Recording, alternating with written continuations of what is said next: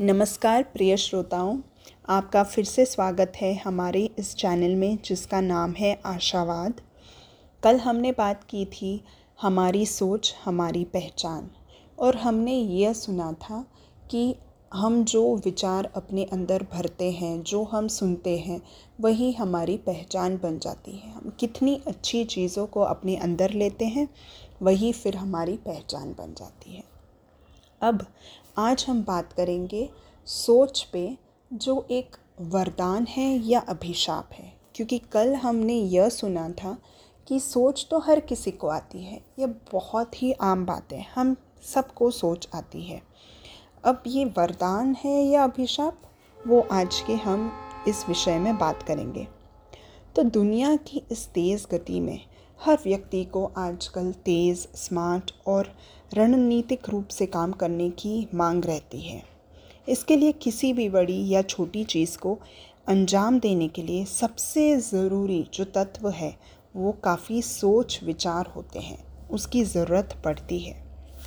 उदाहरण के लिए कोई सेल्समैन होता है, जिसको कुछ बिक्री करनी होती है, किसी चीज़ का सौ, सौदा करना पड़ता है तो उसे अपनी प्लानिंग करनी पड़ती है, उसे अपने विचार सोचने पड़ते हैं कि जाके, आगे जाके उसे किस तरीके का अपना प्रस्ताव रखना है ताकि उसका सेल्स बढ़े। कैसे दूसरा आदमी उसका जो भी आइटम है, वस्तु है वह खरीदेगा। तो सोच तो बनती ही है। उसी प्रकार अगर हम एक हाउसवाइफ है तो हम दोपहर को क्या भोजन बनाएँगे, क्या मेनू रखेंगे ताकि सबको पसंद आए और किस मात्रा में कितना लेना है ताकि वो पूरा पड़े और वो कम भी ना पड़े और वेस्ट भी ना होए। ये सब चीज़ों की बड़ी ही सोच रखनी पड़ती है। तो सोच तो बहुत ही आवश्यक है और सोच एक ऐसी प्रक्रिया है जो कार्य योजना को पूरा करने के लिए बहुत ही आवश्यक है। सोचना अच्छा है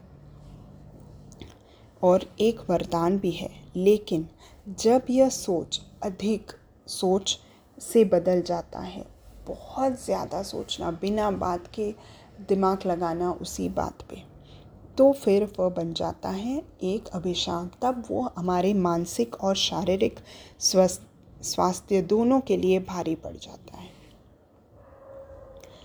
अब यह ज़्यादा सोच या नकारात्मक सोच कैसे बनती है? तो ये ज़्यादा, बहुत ज़्यादा सोचने का मतलब क्या है? बहुत ज़्यादा सोचने का मतलब यह एक मन की प्रक्रिया है, जिसमें समस्या वास्तव में बहुत ही छोटी होती है, लेकिन हमें दिखती बहुत बड़ी है और हम उसे बहुत बड़ा बना देते हैं।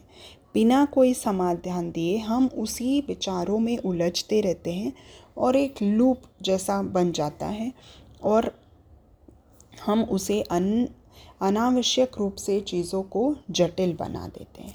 वह है बहुत ज़्यादा सोचना, जो धीरे धीरे नकारात्मक रूप में फिर बदल जाता है। अब इसका जाल क्या है? नकारात्मक सोच कैसे आती है? वह है एक तो पूर्णता, जिसमें हमको हर एक हर एक चीज़ में परफेक्शन कहते हैं, जो पूर्णता चाहिए, सही चाहिए, बिल्कुल ख़राब नहीं होना चाहिए, इधर से उधर ज़रा सी भी चूक नहीं होनी चाहिए। जब हम ऐसे सोचते हैं, तब हमको हमारे हर चीज़ में सही होना है। हम किसी चीज़ में गलत होने ही नहीं चाहते। तब हम उस चीज़ में बहुत ज़्यादा दिमाग लगाते हैं और वह बन जाती है धीरे धीरे बहुत ज़्यादा सोच विचार या ओवर थिंकिंग जिसे फिर नकारात्मक भी हो जाते हैं। दूसरी चीज़ जो हमें सोचने पर, बहुत ज़्यादा सोचने पर मजबूर कर देती है, वो है पहेली वाले प्रश्न जो जीवन में आ जाते हैं हमारे। कई बार हमारी परिस्थितियाँ ऐसी हो जाती है और ऐसी स्थिति में हमें पहुँचा देते हैं जहाँ हम अपने उलझे हुए जीवन का उत्तर खोजने में लग जाते हैं। जब हमें उत्तर नहीं मिलता है तो हम प्रश्नों के उत्तर पाने के लिए अधिक से अधिक सोचने के जाल में फंस जाते हैं। इधर ज़्यादा सोचना हमारी आदत बन जाती है और हमारी सेहत को भी ख़राब करके धीमे धीमे जहर की तरह काम कर जाती है और तीसरा कारण जो हमें बहुत ज़्यादा सोचने पर मजबूर कर देती है, वह है किसी कार्य के लिए बहुत ज़्यादा पछताना या किसी समस्या का विश्लेषण करना या फिर तीसरी बात, भविष्य का चिंतन करना। ओवर थिंकिंग जो हम कह रहे हैं, वह एक ऐसी समस्या को हल करने या उपलब्धि के साथ आता है जिसे हम कभी भी अभी तक हासिल नहीं कर पाए हैं। और किसी कार्य को करने के लिए जो फ्यूचर है, जिसे हमने देखा ही नहीं है, वह कभी भी हम उस बारे में सोच विचार कितना भी कर लेवे, उसका प्रश्न कब, उसका जवाब कभी कभी हमें मिल ही नहीं सकता है।